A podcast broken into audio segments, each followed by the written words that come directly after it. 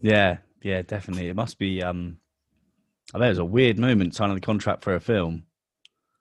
It was it was cool, you know. It was, it was a cool moment. Um, a little bit surreal, Yeah, you know. But I, I'm I'm I've always been a bit of a movie nerd, yeah. um, and so a lot of references in the book to films. I can see. yeah, I'm I'm just excited because I'm I'm contracted in as a co-producer as well, and so I'll be able to direct a lot of what happens and have a lot of say in it, which is what I'm excited about. Yeah, Um, sick.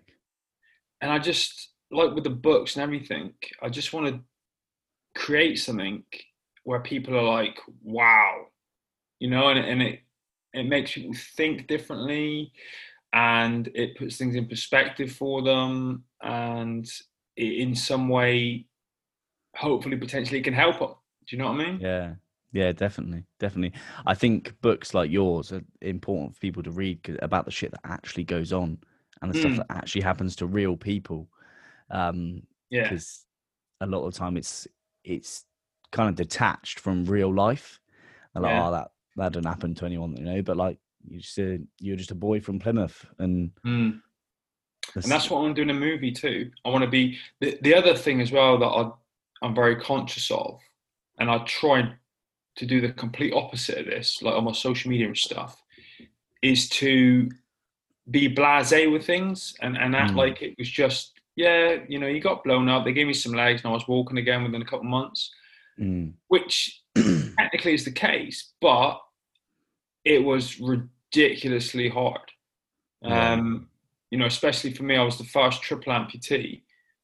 There was nothing in place. I had to literally just smash through all these brick walls I kept hitting and figuring stuff out with my team. And, you know, I was the, we were the first ones to actually have to tackle all these issues. yeah, Um, and in the film, I really want to go into the lows of all that and how difficult that was. yeah, Well, I'm sorry to interrupt you guys, but that was actually all spoken about pre me introducing Mark on the podcast. So I thought I'd just give you a little snippet there so you could see what we were talking about. The rest of this podcast is an amazing chat. It's so inspirational to listen to Mark talk about his story and what he's been through and what's going to be happening in the future for him. His book, Man Down, was fantastic and I loved every minute of it.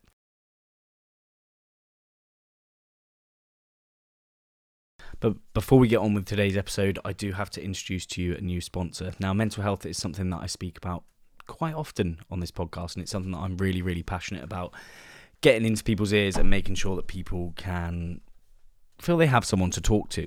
So, I've linked up with a company called BetterHelp. They are an online therapy company. They're in America, they're worldwide. You can be in touch with a therapist within under 48 hours. It's not a crisis line, like it's not self help. This is professional counselling. Um, it's done securely online by trained therapists. I love therapy myself. I've been having it online since March, since I got back from Australia.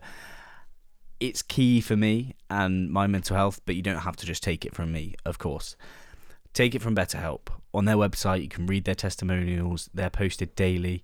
If you visit betterhelp.com forward slash need to read and join over a million people that have taken charge of their mental health and started getting online therapy, you'll get 10% off your first month. Now, I don't need to tell you, but as they're a sponsor of the podcast, I would financially gain. But you'll see with the sponsors of this podcast, I've actually reached out to them to make sure that I'm bringing you stuff that I can relate to and stuff that I believe in. So, if you're interested in having therapy, this is about 40% cheaper than face to face therapists and it is far, far quicker access. So, it's betterhelp.com forward slash a need to read. That is with the word to and not the number. So, do it or don't do it. It's up to you completely. Therapy's good for you. That's my opinion. I will kick on with this episode with Mark Ormrod. You heard him speaking just then. He's one of the most inspirational people that I've ever spoken to. He's actually just been awarded an MBE um, for his services to the charity sector and with the military, which is fantastic.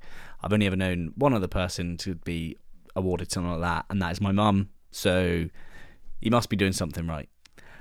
I'll kick on with the chat. thank you very much for listening, guys. Take it easy and enjoy this one. Mark Ormrod, legend. Welcome to A Need to Read. Thanks for coming on, man. Thank you for inviting me. Uh, so, um, the reason I have you on, you're the author of a book called Man Down, and I've just just finished reading it. It's a very emotional read and honest read. But for for the listeners that haven't heard of the book or or heard of you, um, do you mind telling people a little bit about your backstory? Yeah, so I'm a former Royal Marine. Um, joined the Royal Marines straight from school back in 2001 when I was 17. Um, was fortunate enough, you know, going through training back then. Um, I managed to make it through in one hit. It, it, it was back then 30 weeks. I think now it, the weeks are creeping up to somewhere near, near the 36 now, the way they keep changing things. Yeah, I've seen that. Yeah, but um, four weeks before I finished my training, uh, so I, I, passed out and earned my Green Beret in October 2001. Uh, about four weeks before that, we saw September 11th. So, you know, from a very early point in my career, I, I knew straight away that I was going to be at the, the pointy end of the spear and I was going to be out there doing what I just spent the last 30 plus weeks training to do, you know, and that's to be a, a frontline uh, elite infantry soldier. Mm. So I got out, got out of training uh, and did got trained straight away to go to Afghanistan in 2002 on something called Operation Jacana. Um, didn't end up going.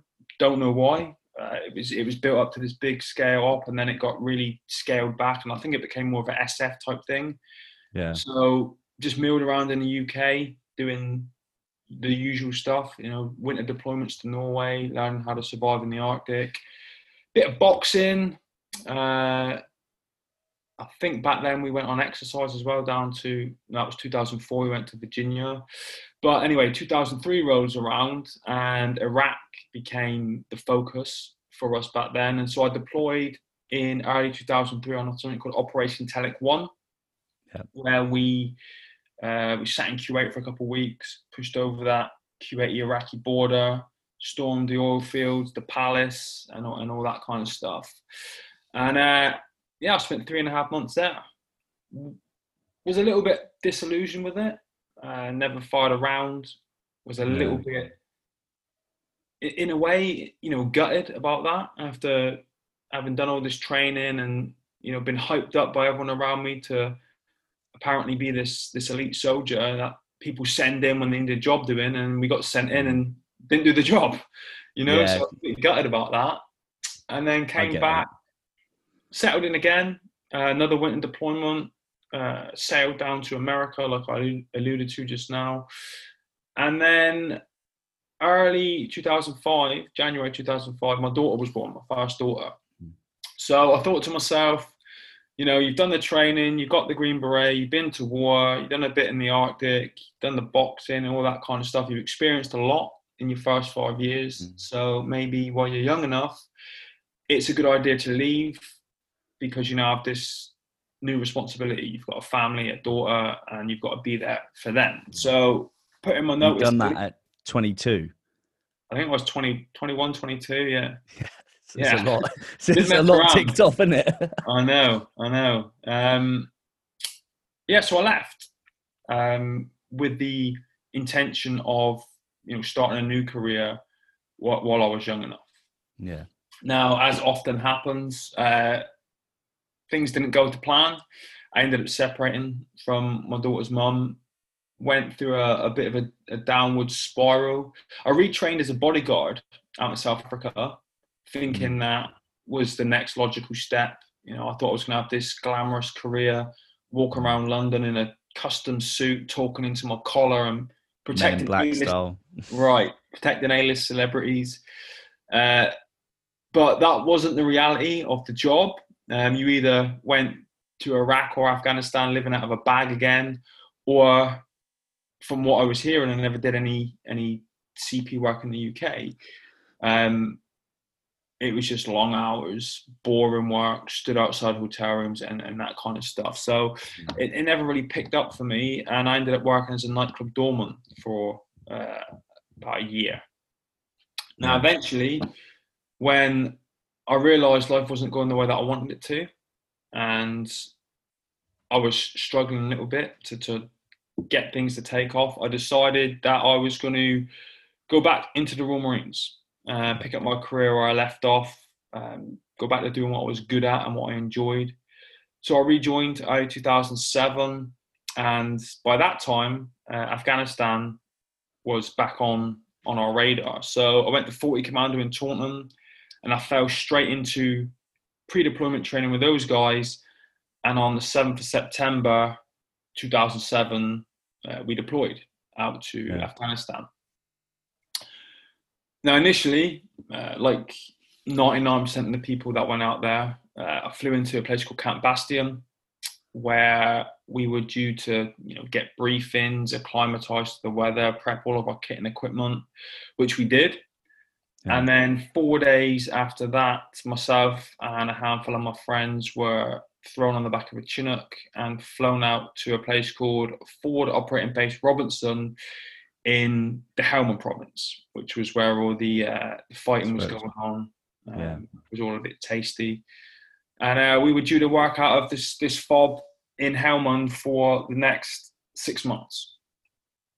So we went there, um, settled in, you know, started conducting foot patrols, all very basic, low level stuff out there, winning the hearts and minds of the civilians, providing them with food, security, water, and that kind of stuff.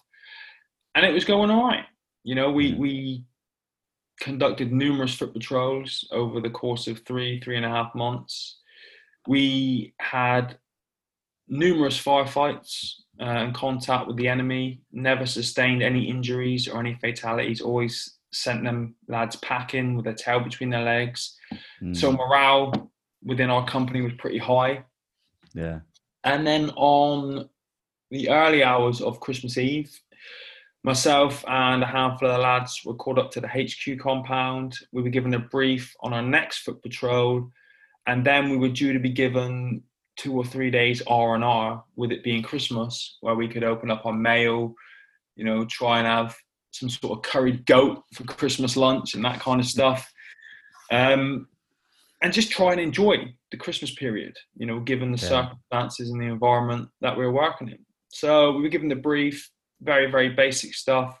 Went back to our compound, prepped all our kit and equipment, headed back up to the HQ compound, and then formed up at the rear entrance of our camp, ready to leave. Now, the idea was that we would leave in two sections with eight men in each section. One would go north, one would go south. We were told that we were just to patrol the immediate perimeter of the camp and we weren't to go any more than 300 meters out. Now, to that point, we'd been out for six, seven, eight, nine hours, you know, two miles, three miles, four miles, whatever it was. We had a, a mission and an objective. Um, of what it was that we were supposed to do. But for this patrol, it was literally leave the rear entrance of the camp, patrol around in, in two sections, meet at the front entrance of the camp, so now the opposite side, secure the location, close things down, and finish up for the day. So yeah. it was really just a way for us to maintain the momentum that we've been building to that point, to get boots out on the ground, to make sure that we didn't stay in camp too long, we weren't static too long um, because you're obviously you're always being observed and watched. And if you're in camp too long and you don't leave for three or four days, then I guess the enemy look at that as a as a good opportunity to, to launch an attack. So yeah. it was very basic, very low level, and the intelligence that we were being passed gave us no cause for concern. So the time came, uh, the rear entrance was opened. We left. I was second in command of the guys who went north. The other guys went south, and we went out on patrol. About five hours into it, both sections now were at the opposite side of camp. So we're now at the front entrance, ready to mm. close things down uh, and finish up for the day. And the section that I was in were positioned on a on a high piece of ground, probably the highest piece of ground for about a two mile radius. Okay. Now, slightly beneath us was Forward Operating Base Robinson. And then further still beneath that was the other section that we left with earlier in the day. So, tactically, we were in a very advantageous position because not only could we see everything around us, you know, and Yeah. observe and report back and, and all that kind of good stuff, but it's obviously a lot easier to fight going down a hill than it is up. So we were in a very good position to provide protection for that other section while they peeled back into camp. They would then get behind the perimeter wall. They'd be safe. They'd return the favor. We'd come down off the high feature back in the camp. Job done. So we were given our task in. We all started uh, with the guy in charge took his half of the section and he started giving them fire positions.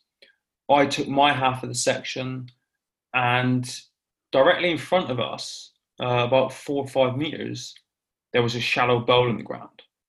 Mm. Now, ordinarily, what we would have done, you know, when we're out patrolling the Go Farm, is we would have took cover behind a building, a wall, a tree, a rock, a shrub, whatever it was, something to give us some form of protection, either from from view or from fire. But being up so high on what effectively was like a, a ridge line, Yeah. we had we had none of those options. So in my mind, I thought if we get in this little bowl in the ground that's in front of us, get down on our belt buckles, that's the best form of protection that we're going to have. No one's really going to be able to see us. Um, all right, potentially they could launch a, a mortar or a rocket or something on our position if they knew we were there, but we had limited the risk and factors by, doing that. So we jumped in. All the lads started taking their positions. I stood back and observed for a little while. There's a couple of checks I had to do, um, make sure everyone was was tight and defensive and, and looked after. As soon as they gave me the thumbs up that they were happy and they had their arcs of fire, I then started slowly walking over towards a position that I'd selected for myself. And as I put my right knee on the ground to get onto my belly, I knelt on and detonated an improvised explosive device. Yeah. Yes, That was It when it rough. happened. yeah, it was, it was pretty rough. I, I do remember uh, all of the the incident after that, up until the point that I got put on the back of a helicopter. Uh, I won't go into to graphic detail about it, but basically, you know, I knelt on this device, I detonated it. I, I thought we'd been attacked. Um, I didn't know what had happened, and when this device erupted, this huge dust cloud was created. So temporarily, I, I was blinded. Um, and my initial reaction was find out where this attack came from and neutralize it, neutralize the threat, get the guys out there, get somewhere safe, and, and figure things out. It was only when this dust cloud settled that I, you know, looked around to try and figure out what was going on and, and realized, you know, when I looked down at my legs and my arm that had been completely torn off by the blast, that I realized what I had done, you know, and that we weren't under attack. You know, I, I triggered an IED. Now, the next 45 minutes was just a adrenaline fueled, chaotic mess. Um, Yeah. I say mess. It was it wasn't a mess because the guys that I was working with were unbelievably professional and and good at their jobs and what they were tasked to do. But from where I was, it was just a constant. You know, it, it was it was hectic, um, Yeah. very surreal, very hectic. Bleeding out. I'm in, I'm in this crater now that's like 12 feet deep. I think it was when I read the report. Um, so very difficult to evacuate me from but all the lads, all, all their drills kicked in, their SOPs, they got on with that. And a medic got to me very quickly because we were only about 200 meters from the HQ compound. Yeah. Um, and he did, he did what he had to do uh, pain relief, tourniquets, stretchers, all that kind of stuff. Uh, we ended up having to, so my left leg was completely ripped off. My right arm was still attached at the bicep, but the bones were gone. My right leg was still attached by what I, I think was like a tendon or, or a nerve or something. Um, so the medic had to pick up my foot that was in my boot and cradle it on my stomach because as he was dragging me onto the stretcher, this, this thing was was stretching under the weight of the foot and boot, and then him dragging me, which was quite painful. Yeah. So he had to put my foot on my belly and then evacuate me off of this, first of all, out of this crater, then off this high feature down to the road where the vehicle was waiting. And then as the vehicle was going back into the camp, climbing up the, the incline to get back into the front gate of the camp, uh, me and the medic fell out the back. Oh fucking And- hell. The guy driving had, he swung around um, out of instinct, reached his hand out to grab something to hold me in Oh, and ended up grabbing my femur bone that was poking out of my right leg, um, which didn't hurt because I was on a lot of morphine. Um, Yeah. Everything was very surreal. Um, you know, I, I didn't, I didn't feel any pain. And the, the last thing I can remember is being in the back of the vehicle at the helicopter landing site, and then the Chinook coming in, and Yeah. it obviously creates quite a sandstorm from the propeller blades. I was right underneath where the exhaust was at the rear of it, so I felt that heat hot, isn't coming down on me. And then, the, you know, the tailgate as it drops makes a kind of mechanical noise. I remember hearing that, and then I, I blacked out. Um, I don't remember anything from, from that point up until three, four days later when I woke Yeah. back up in Selly Oak Hospital in Birmingham, back in the UK. It's um, it's a hell of a fucking story, mate. Hell of a story. Yeah, and That was the short version. Yeah, and that what you you said to, I think it- reading your book, you said someone something about your dancing days being over, like quite soon afterwards. So when I was in the back of the vehicle, the guy driving was actually a very good friend of mine. He was my sergeant major in Afghanistan, but obviously we've Mm. become very close since that day.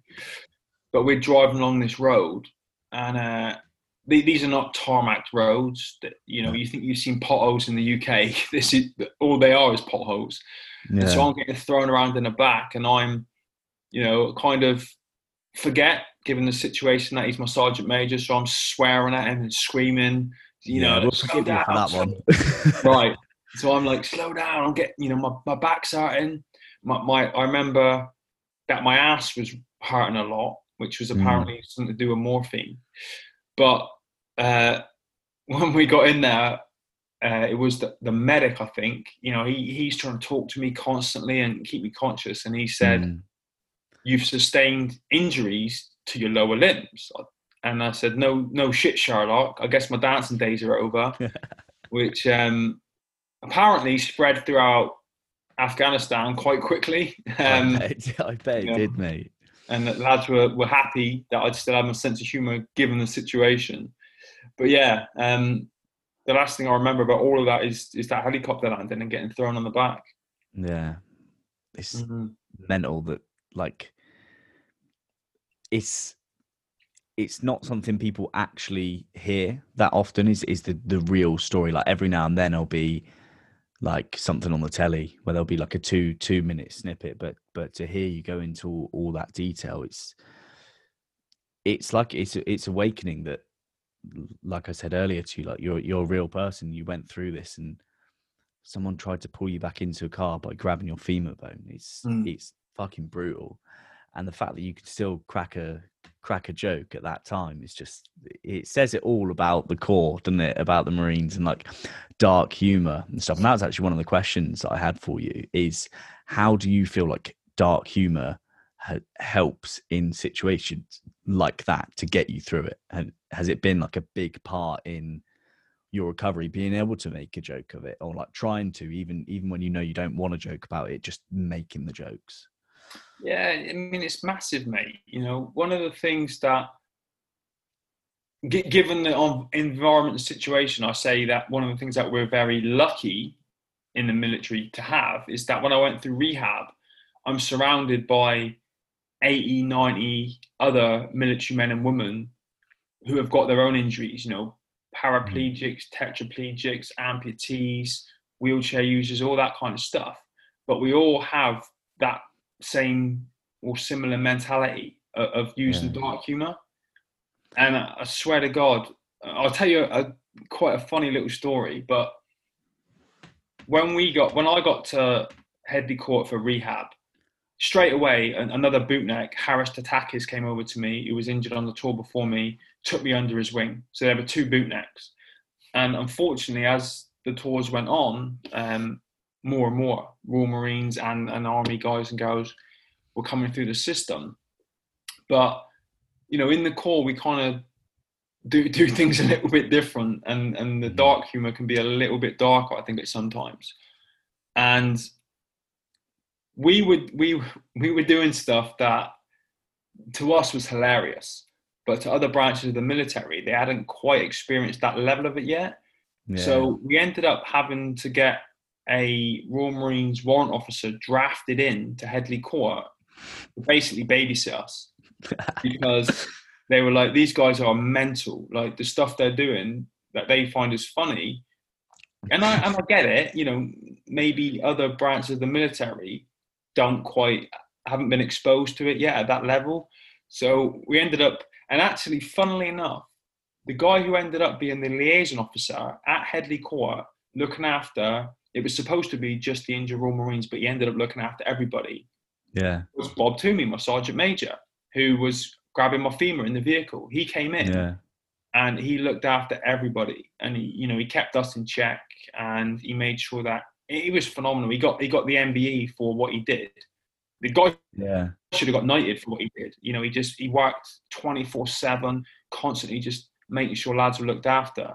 But I'm digressing a little bit. Going back I think I was in I was in Hunter with his son. I think. Yeah, yeah. I was, in, I was, in, yeah, yeah. George Toomey. I was, I was, I was in a troop with him at yeah. some point out of my six or seven troops I was in.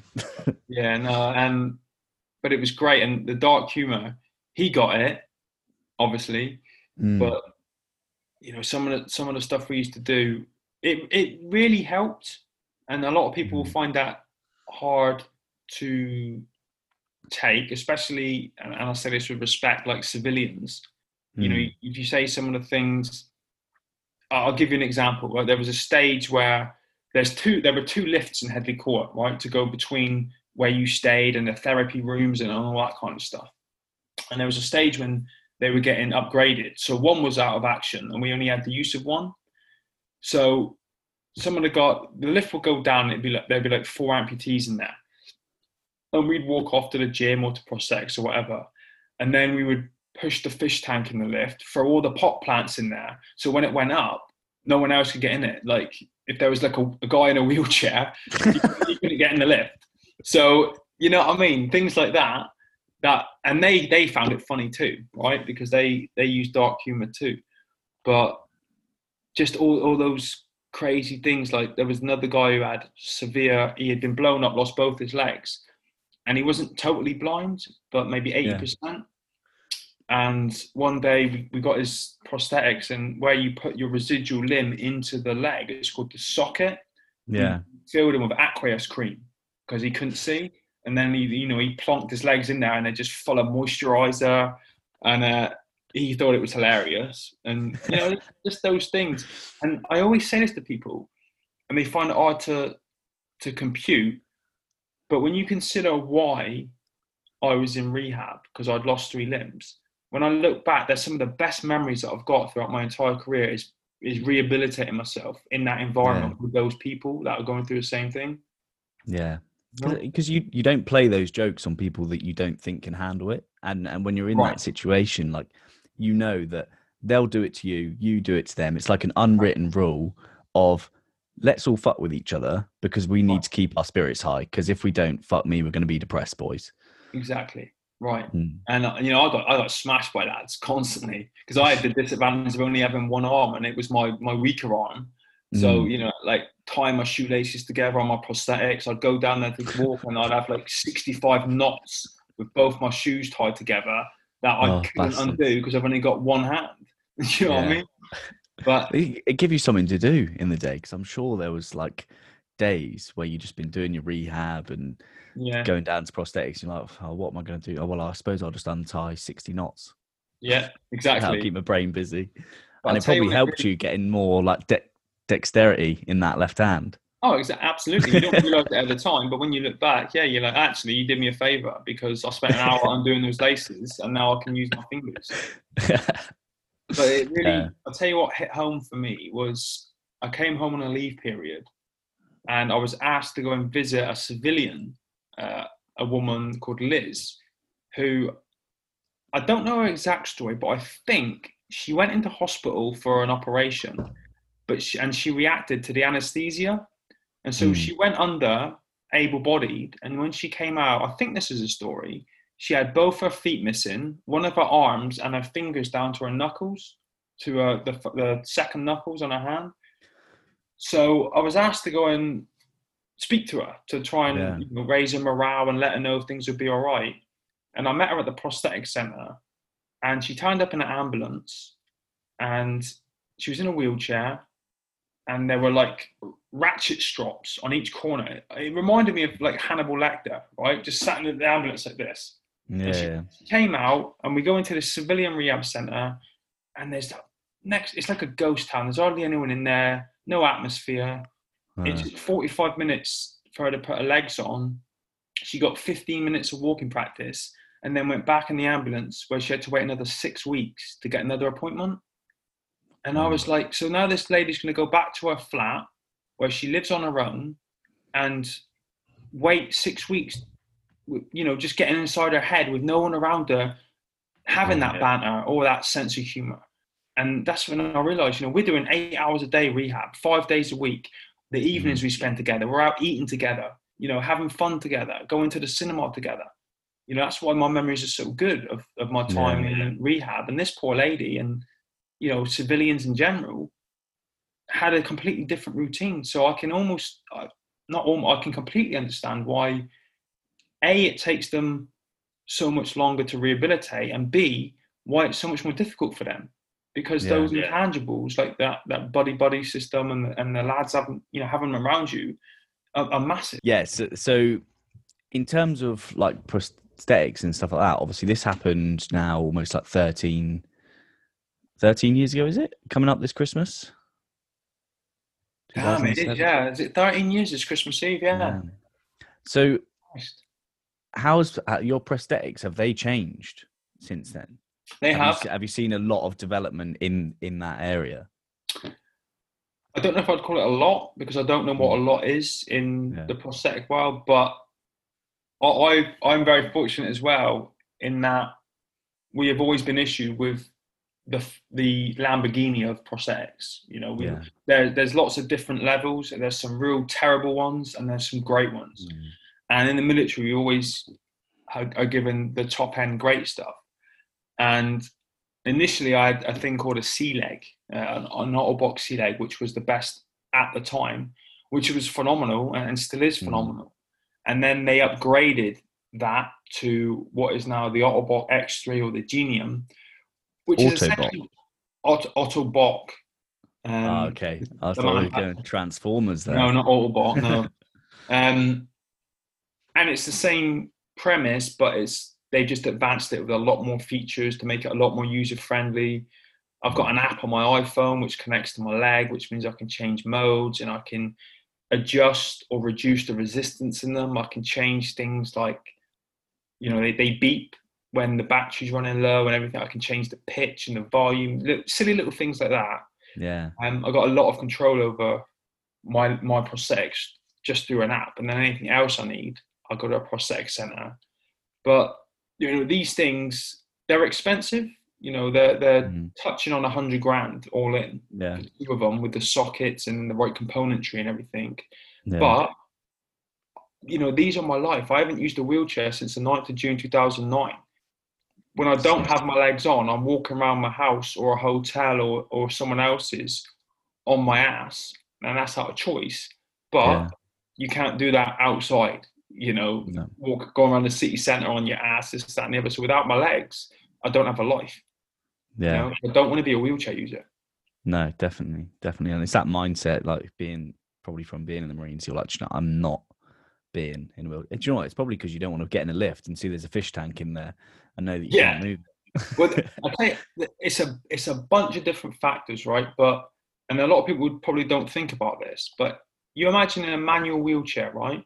You see people in city centres and everything when they've got two arms and they can propel themselves relatively easily, right? Yeah. When you've got one arm, you've got to go backwards and forwards and left and right just using one arm. So when you try and go up an incline, it's not only is it ridiculously awkward because you snake up like this, Yeah. but just it blows your shoulder and your elbow out. And you know, if I used one, by the time I got to 40 years old, my, my left arm would be dead.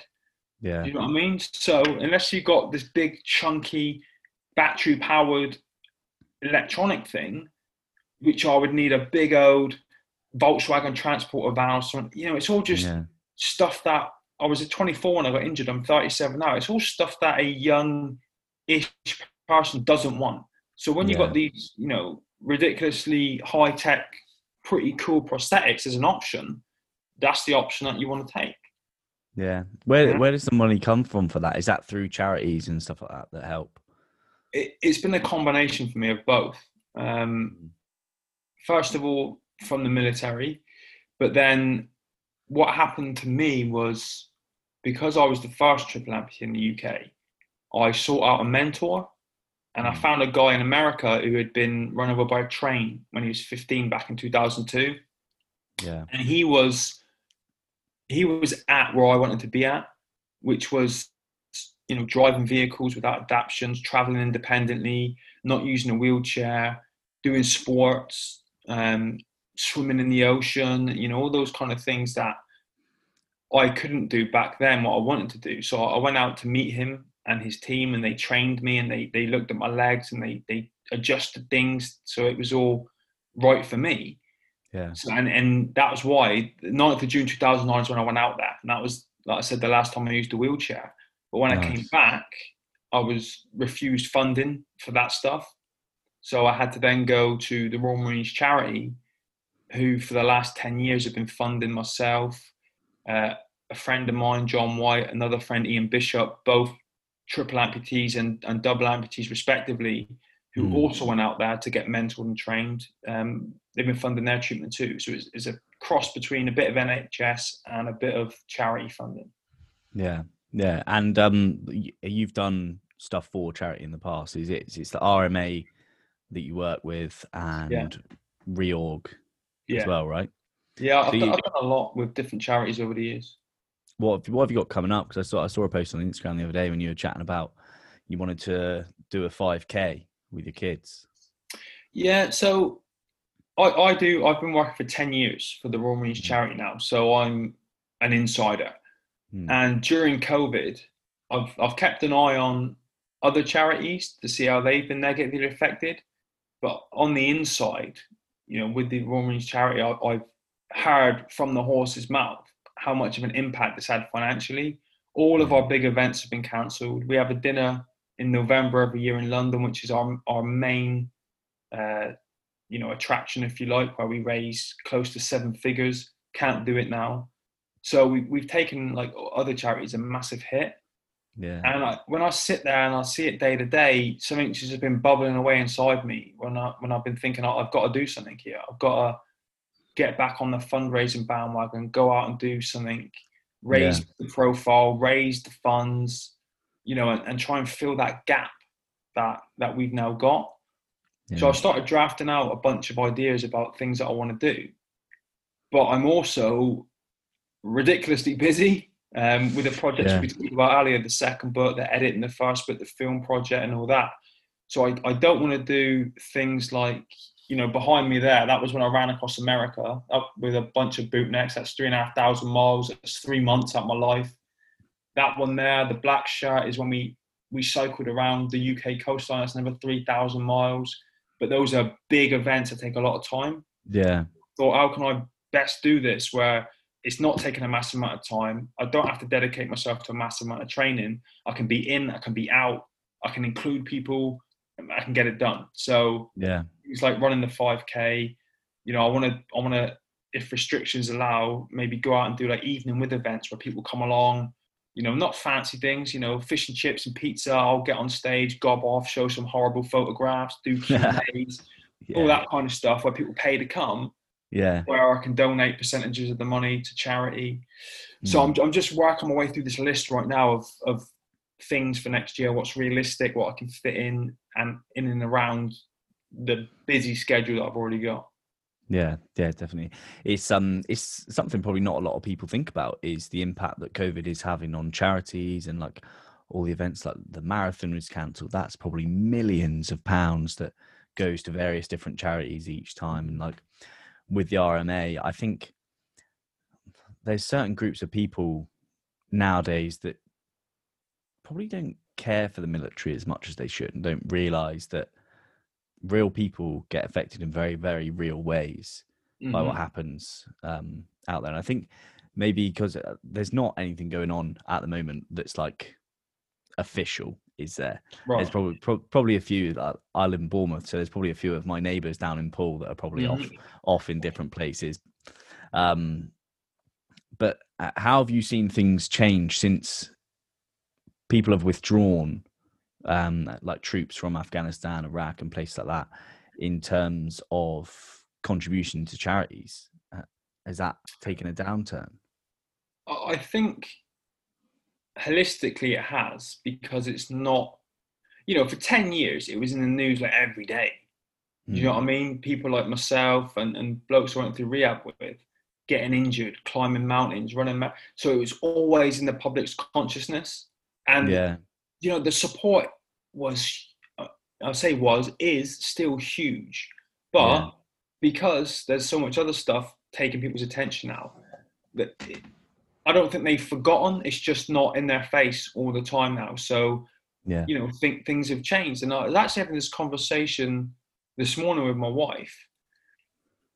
What I feel really proud about being an ex bootneck and an insider in the charity is where we've been hit hard what I've seen is the Royal Marines family coming together to help overcome that. So, for example, we, we ran a campaign called Heroes at Home, where we asked hmm. people to do like virtual marathons and bike rides in their garages on treadmills and terrible trainers and everything. And it literally was like in a passing comment, oh, you know, maybe we could do this. All right, let's run with it. Right. And this week we've just tipped over a hundred grand in donations nice. for that. That's amazing. Which is phenomenal because the Royal Marines charity is all about the Royal Marines family, and now we're like, you know, all good military units. We need help. People have come together. Mm. Where I think, and and this is just my opinion, I might be wrong. Some of the the bigger beasts are, are really struggling. Is where they solely relied on the public, right? Yeah. And now they're not in the public eye the public have got their own issues to deal with. You know, people are losing their jobs, their businesses. They're not wanting to spend money. Christmas is around the corner, so the donations dry up. And yeah. if you just rely on the public, and they've got their own stuff to deal with, you're going to suffer. But where the Royal Marines family really come into their own is that we rely on the Royal Marines family. Yes, we yeah. rely on the public, but we all we're all supporting each other around the clock, twenty four seven and I've, I've, it's it's so nice to see it. And you just see all these guys stepping up now, doing yeah. things like, well, come on, we've got to support our own, and you know, just pulling out all the stops. Yeah, it is. It is a massive naughty boys club, big big family in the Royal Marines. Like, mm-hmm. strangely, the the day I'm talking to you about everything to do with the Royal Marines, this evening I'm going to meet someone that I was in training with, like seven years ago yeah. and I haven't I haven't seen him for seven years. He's a SAFA.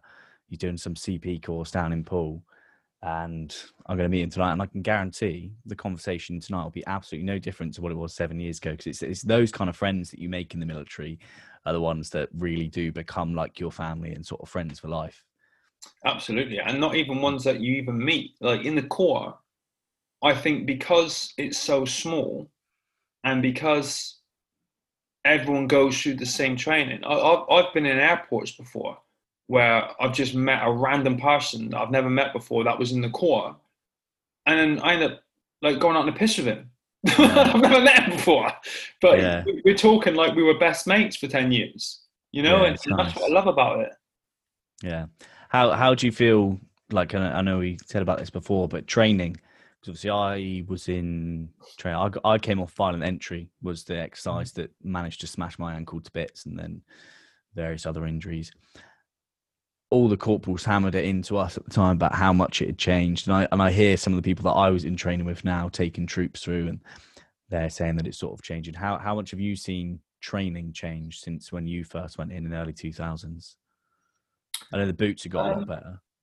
Yeah, I mean it has to change, isn't it? I mean, if it didn't, everyone would be running around with SLRs wearing putty boots. You know what I mean? In olive green, you know, fifty-year-old uniforms it's got to change and, you, and you've got to adapt and you know you've got to move with the times where i think it's really positively changed and i was having this conversation a mate of mine he's, a, he's still in the corner as a pti i was down the bottom field with him a couple of months ago watching lads doing regains over the tank and one lad fell in and i literally prepped myself for the PTI to grill him and smash him up and down hills and, and you know do press ups till he was throwing up yeah. Uh, he swam up the tank. The PTI pulled him over to the side and he coached him. He's like, right, what did you do wrong? Right, remember when I said this? Remember I said that? Get up and do it again. Listen to what I'm telling you and we'll crack it. Mm. And I shit you not, the guy went up there, soaking wet, got back on the rope. He went, now listen to me. And he talked him through the regain and he did it like it was the easiest thing in the world. Yeah. And so I think they've moved away from what they used to do which would just thrash us, which was great because yeah. it was character building. Do you know oh, what I mean? Yeah. it prepared you for the very, very worst. But they've moved away from that a little bit into more of a coaching role. And me yeah. and me and uh, me and Ginge both agreed that when we passed out of training, we both said the same thing. If we went to a unit and you said, "Right, Mark, I want you to take the lads for a section attack," I would probably have to pull out an aid memoir or ring up my mate and say, listen, can you talk me through this? Because when I did it in training, I was so tired from being smashed that yeah. I didn't retain all the information right. Whereas lads mm. now come pass out as young Marines could probably do a corporal's job because okay, they're that's good. They're so much better coached than we were back in the day. But yeah, you'd always mm. get the open. Wasn't like that in my day. Wasn't like yeah. that. And I'm like, well, it wouldn't be you know that's why you look at the Corps now and they're doing things with computers you know yeah. information technology and you know it's the way the world's going and that you know eventually there's going to be your youtubers now that are great on call of duty that will be in the military flying drones from hundreds yeah. of miles doing a job that saves 10 lives yeah we've got to adapt otherwise we'd all be running around with commando daggers in our teeth you know creeping around in the floor which is great but it's just not wholly necessary, I don't think, as it once yeah. was back in the day. Yeah, I think that's a really nice way to look at it because um, I hear people tripping, or it's just not the same as it used to be, and even I think that even changes year to year. But I, I certainly remember in training, like the sleep deprivation was a shit. I was real bad at my admin, so I just got smashed all the time. I remember those first two weeks in foundation. I was probably getting like two hours sleep a night just because I just couldn't iron for shit couldn't mm-hmm. wash my stuff properly. I'd be late into the drying room. I'd be waiting there till four in the morning for stuff to dry. Mm-hmm. End up just not even bothering getting into bed. And it definitely takes it out of you because as soon as you get into those important lectures, you're asleep. Lights out. You're straight to sleep. But I suppose nowadays, if if, if they can stay awake for them lectures, then already a step, step ahead. Um, what yeah. what was your funniest story from training though? Oh God. Um, or one of? so one of one of the funny ones was, I think it might be in the book. I'm pretty sure it is. It was right at the end of training. The way we did it is we did our commando test first, mm. and then we did two weeks field firing and the final exercise. So mm. the thing I really wasn't looking forward to was was the commando tests. I wanted to get them out of the way quick, so that the super hard physical stuff was done, and then it was yeah. just getting through the, the last couple of weeks. So we passed the commando tests. We were on, I think, the second week of our live firing exercise. And I was getting a little bit cocky. And I was like, yeah, it's only around the corner. We're, we're pretty much done, so we can slack off a bit. And we got thrashed one day to this tree, which was about this big in the distance. It was like mm. everyone down to the tree and back. So me and my best mate Sammy were running down as the, as the whole troop, and there was this bun line in the ground. We all had to run over it, run down it, and as we went over the other side of it, I grabbed him and I yanked him down to the ground because the training team couldn't see us because of this huge hill in the ground. So I was like, right, when the troop come back, we'll get up in the middle of the pack, we'll get back in, we'll act like we're hanging out our asses, and we haven't been thrashed as bad as the rest of them. Which, in theory, was a great idea, but the training team saw what we did.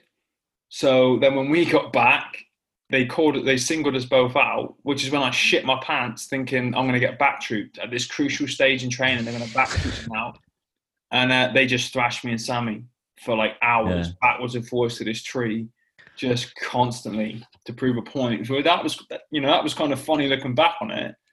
Um, not at the time, but I don't know, man. There's so many. You end up with so many cool stories when you go Yeah. into. You know what I mean? I, ne- I never forget when uh, I think I was like week seven or something. There was a guy in our troop and he kept sleep talking. Started that he started getting up every now and then. So me and a guy in our room, we'd go over to his bed and we'd shake him like on the landing, on the landing. Like well, you know, yeah, everyone calls to landing. So he'd get out there. And I was like, no, no, outside, outside. So he was out there in his pants and he's fully like just on the edge of being awake, but he was definitely sleepwalking. We Oh, got him God. outside and then he left him out there and he came back in like five minutes later. He goes, lads, where is everyone? Where is everyone? You said they were outside. They led him, led him, this poor sleepwalking boy out there. Oh, but it's um, it's definitely a place to be. Uh, Do you think? Would you recommend it now, the military to people? I know you've had like a lot of experience with it. Absolutely, because Mm. it's it's taught me things that carry on into my my life now. For example, in my situation, I don't treat my prosthetics any different to I would have treated my rifle. As in, I maintain them, I clean them, I look after them. I can't live without them. You know what I mean? Yeah. You know, don't let them out my sight. I don't mistreat them. They they are like my rifle when I was serving. You know, and that's how. And I and I take that into all areas of my life. You know, being a triple amputee, you said your admin was bad.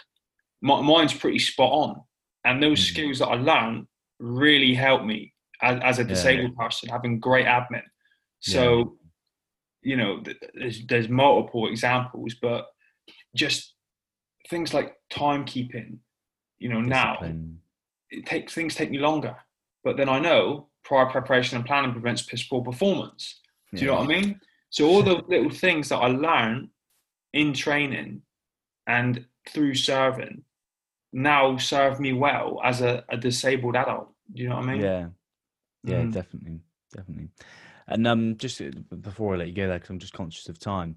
I know you. One of the other charities you're working for is Reorg and Jiu Jitsu. Something I, I know this podcast is mainly about books, but I do try and encourage as many people as I can to get into Jiu Jitsu. Mhm. How have you found that has had like an impact on your mental health? Because obviously there's times in the book that we spoke about before where you you were pretty low and you say Mhm. you're always honest about it. How important do you think it is for like organizations like Reorg and getting people into jiu-jitsu for their mental health and stuff like that? the one thing I'll say, uh, and this may I may I may say this the wrong kind of way to anyone that hasn't done jujitsu, right? So we've all we've all we all deal with issues, right? And it's all relevant to who you are, right? We've all got bills to pay, families to to raise, jobs to go to, bosses to satisfy, and all that, right? So we all got issues that at times will get on top of us, and sometimes they'll dominate our thoughts but you can't think about any of that shit when someone's got you in a rear naked choke, right? You can't do it. You could, your only focus at that mo- moment is surviving being tapped out, right? So it's so beneficial from that point of view as an escape from hmm. the day to day stresses that can have a negative impact on people's mental health. So, and I, I learned that early on, you know, because I was so busy with a million different things and taking an hour out where I can't look at my phone, and I can't answer phone calls or emails, and I'm not thinking about, oh, I've got this appointment, that appointment, my diary's packed, I've got to do this project, that project, my boss wants this, so I've got to pick my kids up from school. I'm just present, you know what I mean, and trying to survive. And as a bloke from the military, you know, that alpha male masculine side of me is important to feel like a warrior. Do you know what I mean? And when you're sweating and your heart's racing and you're you're fighting with somebody, it makes me feel the way that I like to feel, you Yeah. know? And like I said with the military helping me in my life now, outside of the military, so does jujitsu. You know, Yeah. what I learned on the mat translates into my life off the mat. And a silly example, what I'll use, and uh, Conor McGregor can probably illustrate it better than me when he fought Donald Cerrone. But like my sho- your shoulders are your shoulders, right? Yeah. You used them in that fight to break Donald's nose and to beat him, right? I, I never thought about using my shoulders for anything before, right? But now I'm missing three limbs. I learned how to choke people using my shoulders in jujitsu. And then when I was out of there, I started figuring out ways to use them in my daily life so I could use them to carry things. So I'd put like something here and put it up to my, my neck and I could carry something there, what I'd never used Yeah. before. When I was silly little things, I'd, I'd go bend into my car and whereas before I have to bend over and put all the lower strain, the strain on my lower back, I'd then put my arm stump on my shoulder on the roof of the car, bend in, and do you know what I mean? Yeah. And use my shoulders in my life to, to help me. It- It's Yeah. So I was learning all these things on the mats that I was then going, oh, I could use this in in civvy life outside of the mats, and it just it, it just holistically improved my life, and and I'd Yeah. recommend anybody anybody to try it.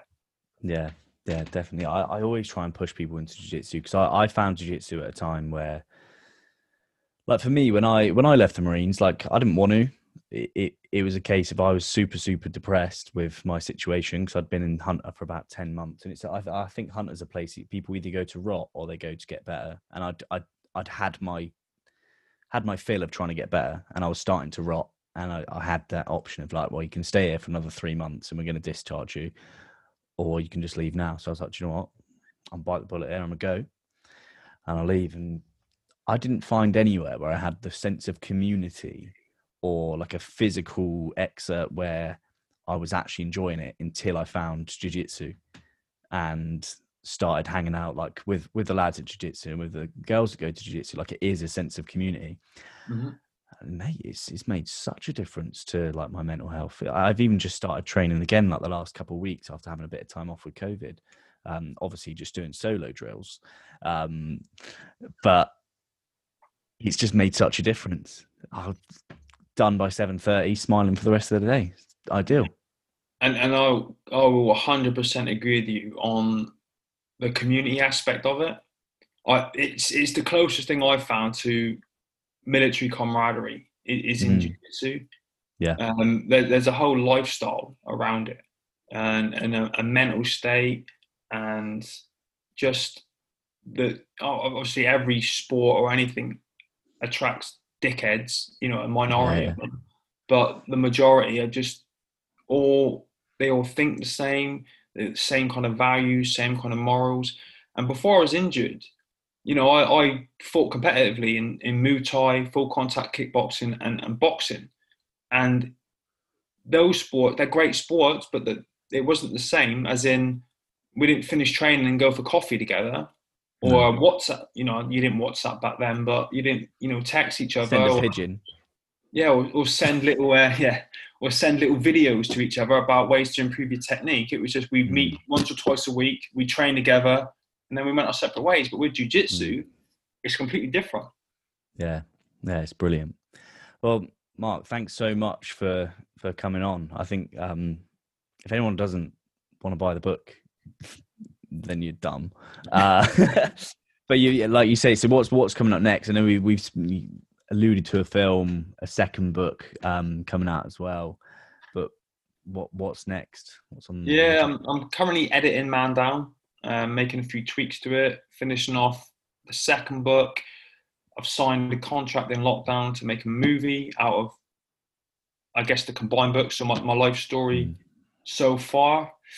Um, I really want to, and, and I have started, I want to write either a third book or a series of books which are based around personal development. So Yep. everything that I've learned in my life through the Marines, through bodyguarding, through life as a doorman, through jujitsu, being a dad, personal development that I've studied relentlessly over 10 years, everything that I've took, you know, and, Mm. and have been useful to me, put onto paper into a Yeah. book and let other people read it. You know what I mean? In the hope that it can in help them with issues that they've got. And then I want to write some kids' books. Yeah, I'm really nice. keen to write some kids' books based on my story, where I won't give too much away, but it's basically my story, but I get superpowers. Um, Sick. so kids can read it, and then I want to tell a bunch of what I think are important lessons for for young kids about why you shouldn't bully people, and Yeah. you know why you should uh, not worry about failing at things in life because failure is part of the road to success and that kind of stuff, and you shouldn't get down on it. And resilience and all those kind of things in in a series Yeah. of books based around one this character. It's just Yeah, that's awesome. trying to trying to find the time to get down and do it and i don't want to jump into it too deep and do it wrong you know what i mean so i need to get the right people on board who can guide me in the right direction to make sure my energy's not wasted and in the definitely. wrong direction Yeah, so yeah nice. that's some of the things Hey, that's awesome. Well, I have to get you back on when when each of these different projects Yeah. come out, and um, we can we can have another chat. I've really enjoyed um, the chats today, and I usually ask guests this, and and I've got to the point we haven't spoken about any other books. What would be your number one book? Can't be your own um, that you'd recommend for people to read. God i've read so many but the, the book that first got me into personal development so sent me down that road of, of reading and, and listening to all these people that are experts in the field over the years was uh, Tony Robbins. Mm. I think it was. God, I've read so. I've done all his courses and been to his seminars. I think it's. It wasn't Unleash the Power Within is his seminar. Awaken the Giant Within, is it? That, that's the one. Yeah, Awaken the Yeah, Giant. yeah. There's two of them. There's a green one and there's a red one, and I always forget the names of them. But those were the two that I read initially. Um, that set me on like a ten plus year path of of reading all these other guys. Um, Yeah. that are in the same kind of field. And I learned a lot Yeah. from them. And I did the, uh, I'm reading a Bruce Lee one now, The Warrior Within.